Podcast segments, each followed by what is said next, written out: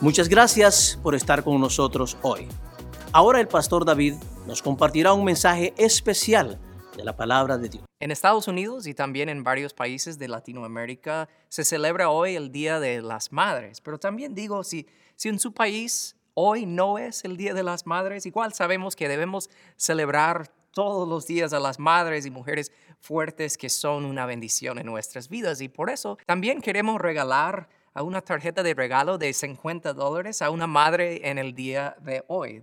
Después del servicio al, azar, vamos a escoger a una persona para regalar la tarjeta. La única cosa que tienes que hacer es compartir a este servicio en sus redes sociales y pueden hacerlo en este momento. Yo puedo esperar.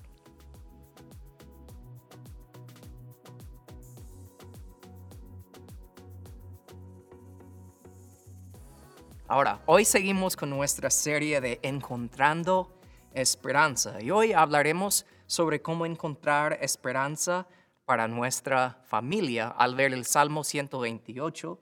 Así que si tienen sus Biblias lo pueden sacar en este momento. Al ver los seis versículos de este salmo hoy, veremos claramente que Dios quiere bendecirnos. O sea, es el placer de Dios bendecir a sus hijos. Solo que sabemos que en el día de hoy, cuando un pastor dentro de la iglesia habla de que Dios nos quiere bendecir, automáticamente muchas personas piensan en la salud o en el dinero. Pero es como dijo Oswald Chambers, cuando ya no buscamos a Dios por sus bendiciones, tenemos tiempo para buscarle por quien Él es. O sea, cuando tú empiezas a buscarle a Dios por quien Él es, lo empiezas a conocer personalmente y hasta las cosas que antes tú pensabas que eran cargas, las empiezas a ver como bendiciones, como oportunidades que Dios te está regalando de depender más de Él. Por eso, pensando en cómo seguimos realmente en esta pandemia, me hace pensar en la verdad del contexto de un versículo bien popular en la Biblia que encontramos en Jeremías 29:11,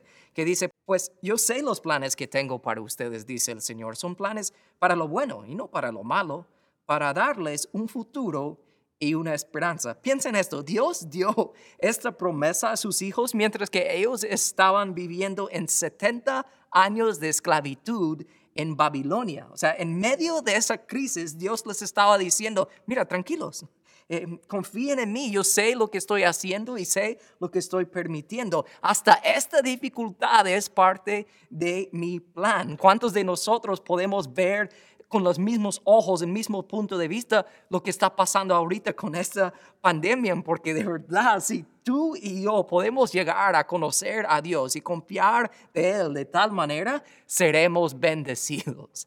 Vamos a vivir con bendición. ¿Saben por qué? Porque conocer a Dios de tal, de tal manera es amarlo. Y obedecemos a quien amamos. Por eso es vital captar que la bendición de Dios sobre nuestras vidas, circunstancias y relaciones siempre están atadas a nuestra obediencia a Él. Por eso vemos el primer versículo de este Salmo 128 que vamos a estudiar hoy. Dice, qué feliz es el que teme al Señor, todo el que sigue sus caminos. O sea, piensa en esto, temer al Señor no es como tú te pones cuando estás manejando y te pone la patrulla tras tuya. O sea, sabemos cómo es eso, ¿verdad? Vas manejando bien, estás manejando bien sin ningún problema, pero ves que la patrulla se pone atrás y te pones tenso, te pones como, ay, me está viendo, ¿qué hago ahorita? ¿Saben cómo se siente eso? Muchas personas ven a Dios de esa manera. Piensen, ay, Dios me está viendo, ¿qué me va a hacer? ¿Me va a castigar? O sea, piensen así y piensen que eso significa temer a Dios, pero no es así.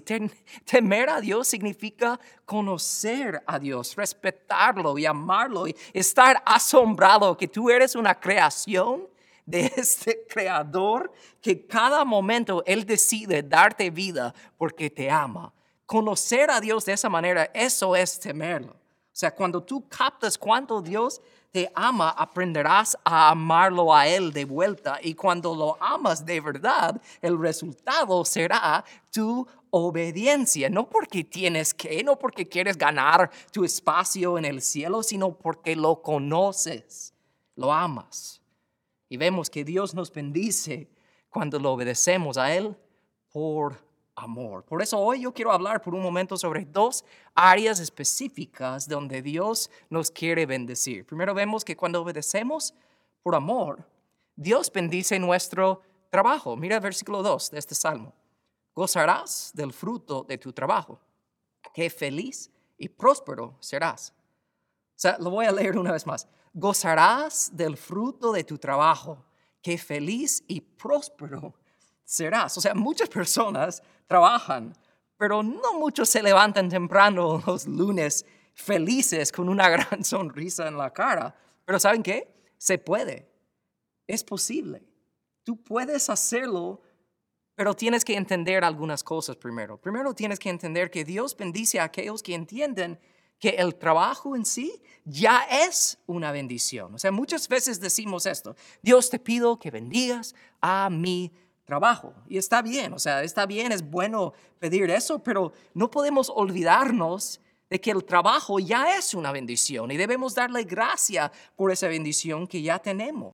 Pero a veces no hacemos eso porque no nos gusta el trabajo que actualmente tenemos. Pero eso tiene más que ver con nosotros mismos y nuestra actitud que la clase de trabajo que tenemos. Porque tantas personas que trabajan enojadas o malagradecidos durante la semana solo tratando de llegar y sobrevivir para llegar al fin de semana, o tantas personas que dicen, yo no puedo esperar para poder retirarme de un día de mi trabajo. Y aunque yo entiendo el punto de, de desear tal cosa, tengo que decirles algo que tal vez no sabes, pero el trabajo es siempre parte del plan de Dios, desde el principio. Mira lo que dice la palabra en Génesis 2, cuando Dios creó a Adán, dice la palabra, Dios el Señor tomó al hombre y lo puso en el huerto de Edén para que lo cultivara y lo cuidara. Piensen esto, capta eso. El trabajo era parte del paraíso. O sea, muchos de nosotros imaginamos un paraíso donde yo puedo estar acostado en mi hamaca todo el día tomando agua de coco, pero pensamos en Adán, porque Adán realmente antes de pecar, él tenía trabajo en el huerto, en el jardín de Edén, en el paraíso con Dios. Y nosotros tenemos que entender que cuando nosotros estamos en el cielo, en el paraíso de nuevo, vamos a tener trabajo, vamos a tener responsabilidades dadas a nosotros por Dios. Pero no lo veremos como una carga en el cielo, sino lo vamos a ver como una gran bendición. Entonces ahora podemos ver al trabajo que tenemos en la tierra como la escuela donde tú y yo aprendemos a apreciar la bendición que Dios ya nos ha dado, lo cual es el trabajo. Porque piensen esto también. Después de Adán y Eva, que ellos pecaron, ¿verdad? Y fueron expulsados del huerto de Edén, del paraíso, igual tenían que seguir trabajando. Y noten aquí el tipo de trabajo que era. Dice Génesis 3, 23. Así que el Señor los expulsó del jardín de Edén y envió a Adán, ¿qué dice ahí? A cultivar la tierra de la cual él había sido formado. O sea, el trabajo que Dios le dio a Adán en Edén era el mismo trabajo que le dio después de expulsarlo de Edén. Pero ¿cuál era el cambio? ¿Cuál era diferente ahora? La relación entre Adán y Dios había cambiado. Entonces piensa en esto, si realmente quieres aprender y entender y vivir como el trabajo ya es una bendición de Dios, tú tienes que tener una relación con Dios, tienes que conocerlo. Pero también vemos que Dios bendice a aquellos que entienden que el trabajo en sí ya es una bendición, pero también que entienden que nuestro trabajo glorifica a Dios. Mira lo que dice Pablo en 1 Tesalonicenses 4, 11 a 12. Pónganse como objetivo vivir una vida tranquila, ocúpense de sus propios asuntos y trabajan con sus manos. Entonces aquellos que no son creyentes respetarán la manera que ustedes viven. Cada vez que yo leo ese versículo yo pienso en mi abuela, Beatriz, que vivía en Alabama. Ella trabajaba en tapicería hasta como los 85, 86 años. La única razón que dejó de trabajar en eso es porque la artritis en sus manos ya no le dejaba y ya no veía bien. Pero yo me recuerdo de niño, cada verano, yendo ahí con, con ella, sentado ahí, viéndola trabajar en su tienda. Y personas llegaban ahí a su tienda y veían cómo ella trabajaba tan duro con sus manos. Y sabe algo que jamás me olvido, y ahora también de adulto lo entiendo aún más, es que yo veo cómo Dios utilizó el trabajo de ella con sus manos para abrirle la puerta a ella de tener conversaciones sobre el Evangelio con personas que entraban a su tienda. La veía en la manera que ella trabajaba. Y eso abrió la puerta para que ella les compartiera sobre quién es Dios y sobre lo que Él ha hecho en su vida. Ella utilizó el trabajo para glorificar a Dios. Eso siempre me recuerdo de ella. Pero también vemos que Dios bendice a aquellos que entienden que el trabajo en sí ya es una bendición y que nuestro trabajo glorifica a Dios. Pero también Dios bendice a aquellos que entienden que trabajamos para Dios. Colosenses 3:23 dice, trabajan de buena gana en todo lo que hagan, como si fuera para el Señor y no para la gente. O sea, tú puedes tener el peor jefe de la historia, del mundo, pero al final del día tú no trabajas para él o para ella, trabajas para Dios. Y cuando tú puedes vivir entendiendo que tu trabajo ya es una bendición y que también tu trabajo te ofrece la oportunidad de glorificar a Dios, también literalmente tienes que captar que no trabajas para el hombre, sino para Dios. Cuando puedes captar todo eso, vas a empezar a darte cuenta más y más cada día, más y más en cada momento, como Dios ya te ha bendecido con el trabajo que tú tienes. Y me encanta la secuencia realmente de este salmo, porque todos sabemos que muchas veces cuando trabajamos felices para Dios, Dios bendice el labor, ¿verdad? Y el fruto de nuestro labor.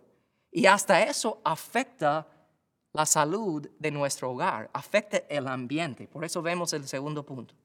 Cuando obedecemos por amor, Dios bendice nuestras relaciones. Vemos más de este Salmo 128.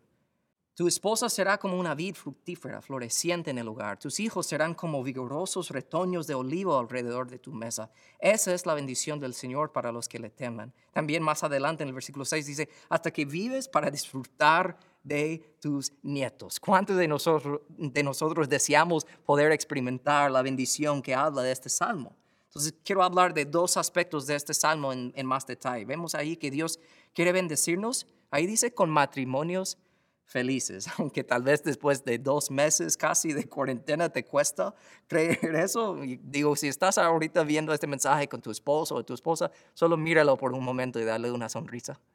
¿Ok? Todo está bien. Dios quiere bendecirnos con matrimonios felices, ¿ok? Pero igual, con la bendición de Dios en nuestros trabajos, también aquí hay un vínculo entre tener un matrimonio feliz y la bendición de Dios. Y ese mismo versículo que leímos ahorita nos dice la respuesta. Esa es la bendición del Señor que dice ahí, para los que le temen. Volvemos a lo mismo, tienes que conocer a Dios. O sea, entonces, hablando a los hombres por un momento, te digo, Hombre, en este momento, si no conoces a Dios, si tú no tienes una relación personal con Él, no quiere decir que automáticamente no eres un buen esposo. No estoy diciendo eso, pero te voy a decir que nunca sabrás cómo amar correctamente y completamente a tu esposa.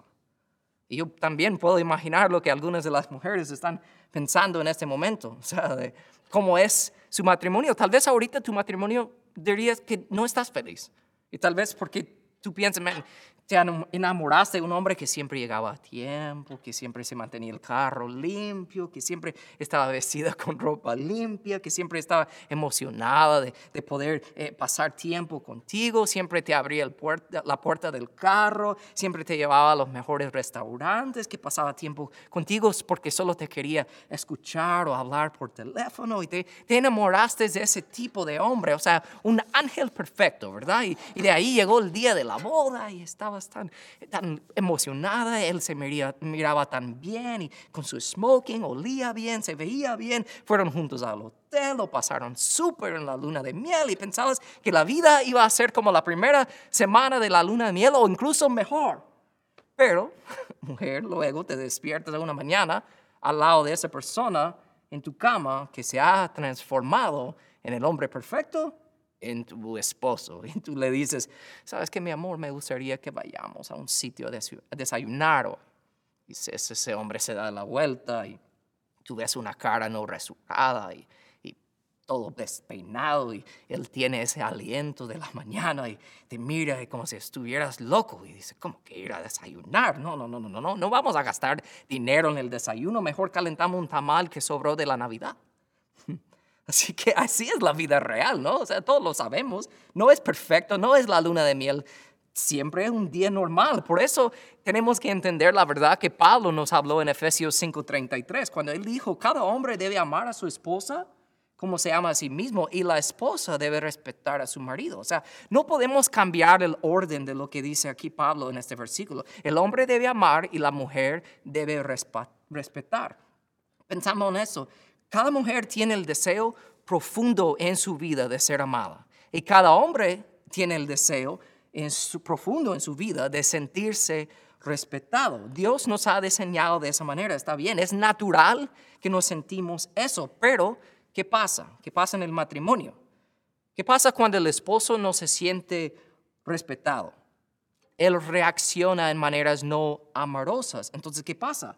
La esposa no se siente amada y ella reacciona en maneras que no respetan. Entonces viven en ese ciclo vicioso. Por eso los hombres primero son llamados a amar a sus esposas. Y cuando vivimos así, ¿saben lo que estamos haciendo, hombre? Estamos obedeciendo a Dios. Y cuando nosotros obedecemos a Dios de esa manera, Dios va a bendecir a nuestros matrimonios. Él va a bendecir la relación. Eso es bueno, eso es lo que necesitamos. Es el mejor regalo, hombre, que tú puedes dar a tu esposa en ese día de la madre. Pero no solo eso, Dios también quiere bendecir a, bendecirnos con matrimonios felices, pero también Dios quiere bendecirnos con familias felices. Es el último punto de la prédica de esta mañana. ¿Cuántas personas desean eso? ¿Cuántos padres desean tener familias felices? ¿Cuántas madres en el Día de la Madre hoy quieres esa bendición de una familia feliz? ¿Cuántas madres dirían, el mejor regalo que me puede dar en este día es la bendición de Dios sobre mi familia, sobre mis hijos? Todos debemos y queremos ver eso, pero les digo que pueden recibir eso. Pero no hay un fórmula secreto, no, no hay eh, algo extra que tienen que hacer. Es lo mismo que hemos estado viendo hoy. Incluso lo voy a leer de otro libro de la Biblia para que vean que este tema que estamos viendo hoy está regado por toda la Biblia. Mira lo que dice Deuteronomio 28:4. Si obedeces al Señor, tú, Dios, recibirás las siguientes bendiciones. Y una de ellas es, tus hijos y tus cosechas serán benditos. Pero tal vez en este momento tú pienses, pero pastor, yo he fallado como madre, no, no he vivido en obediencia al Señor por mucho tiempo. Tal vez como padre tú dirías, man, no, sé que he estado malo. O tal vez tú dirías, honestamente, yo sé que la relación que tengo con mis hijos no está bien. Mis hijos están lejos de mí o están lejos de Dios. Déjame decirles algo en el día de hoy. El mejor día que tú puedes empezar a ser un buen padre, una buena madre, fue el día en que tus hijos nacieron. Pero si ya ha pasado tiempo, te digo, el segundo mejor día para empezar a ser un buen padre, una buena madre, es hoy. Tú puedes empezar, pero aunque puedes estar pensando que es demasiado tarde, te digo que no lo es. Porque me hace pensar en una historia de Jesús y quiero terminar con esto. Cuando él iba caminando y pasó enfrente de de una procesión fúnebre en el Lucas capítulo 7. Quiero leer lo que pasó ahí. Dice la palabra que Jesús fue con sus discípulos a una aldea y una multitud numerosa lo siguió. Cuando Jesús llegó a la entrada de la aldea, salía una procesión fúnebre. El joven que había muerto era el único hijo de una viuda y una gran multitud de la aldea la acompañaba. Cuando el Señor la vio, su corazón rebosó de compasión no llores, le dijo.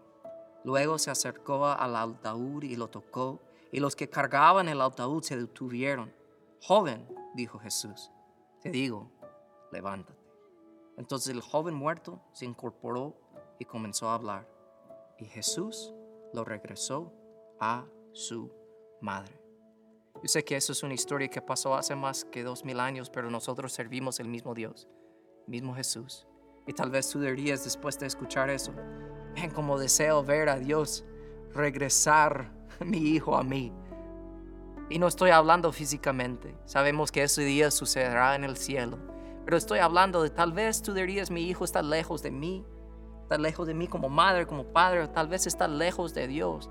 Y tú dirías, Dios, por favor, necesito que intervengas. Te digo que Dios quiere intervenir, pero empieza con tu obediencia. Dios quiere bendecir a tu obediencia como madre, como padre, pero también necesito hablar a los, a los jóvenes, a los hijos por un momento. pensando en hasta en este día de la madre. ¿Saben qué? Tal vez estás escuchando este mensaje y tú sabes que estás lejos de Dios. Tú sabes que hasta estar lejos de Dios te ha alejado de tu madre o tu padre. Tal vez estás bajo el mismo techo, pero sabes que la relación no está bien. Te digo que el mejor regalo que tú podrías dar a tu madre, tu padre en este día, es que tú empiezas a obedecerle a Dios por amor. No es obedecer a Dios para decir, ok, Dios, te voy a obedecer para que eh, arregles los problemas, los problemas de mi familia y, y bendigas mi trabajo. Porque si tú haces eso, en realidad tú solo estás siguiendo a Dios y obedeciéndolo para que te dé algo.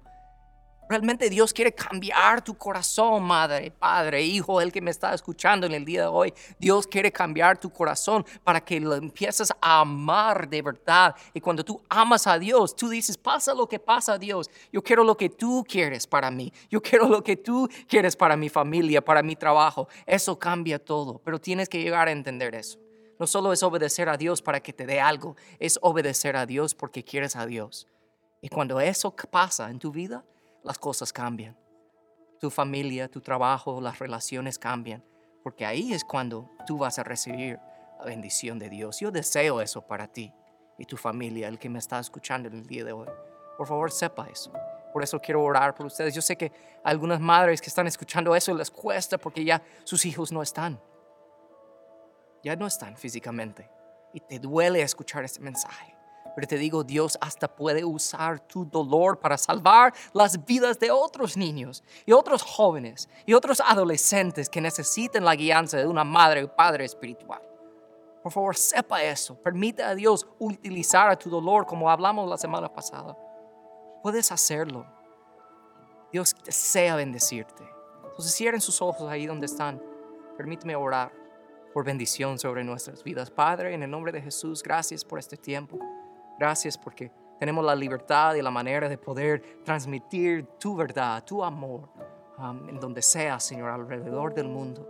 Padre, yo te pido por las personas que están escuchando este mensaje. Primero te pido por las madres. Bendición sobre sus vidas. Te pido, Padre, que a través de la palabra de hoy, que les llena de ganas de querer obedecerte más. Y así experimentarán la bendición tuya en sus vidas, sobre su matrimonio, sobre sus hijos, en su trabajo. Padre, te pido por los padres también que les ayudas a entender que sin conocerte a ti jamás podrán amar a sus familias de la manera completa y correcta. No estoy diciendo que son malos padres, malos hombres, no, pero estoy diciendo que hay muchísimo más cuando una creación se conecta con su creador, aprenda a hacer las cosas como fue diseñado de hacer. Y parte de eso es amar a su esposa y amar a sus hijos de la manera completa y correcta. Te pido por eso. Y te pido, Padre, por los hijos que están lejos, lejos de ti, lejos de tus familiares tal vez por errores que han cometido en sus vidas. Padre, yo te pido que sepan que siempre pueden regresar a casa. Que eso sería el mejor regalo que una madre podría recibir en el día de hoy. Padre, yo te pido también, pensando en eso, por las personas escuchando este mensaje, que dirían, pastor, yo deseo de tener esa bendición del trabajo, de una familia, porque ahorita con esta pandemia lo que está pasando es, no tengo trabajo, estoy lejos de mi familia, no tengo. Ayúdame. Yo Oro, Señor, en el nombre de Jesús, que tú empieces a revelarte como nunca antes a esa persona que se siente así. Para que sepan que siempre, Señor, con la obediencia por amor, tú empiezas a obrar. Empezamos nosotros a desear las cosas que tú deseas. Te pido por todo eso en el nombre de Jesús. Amén y amén.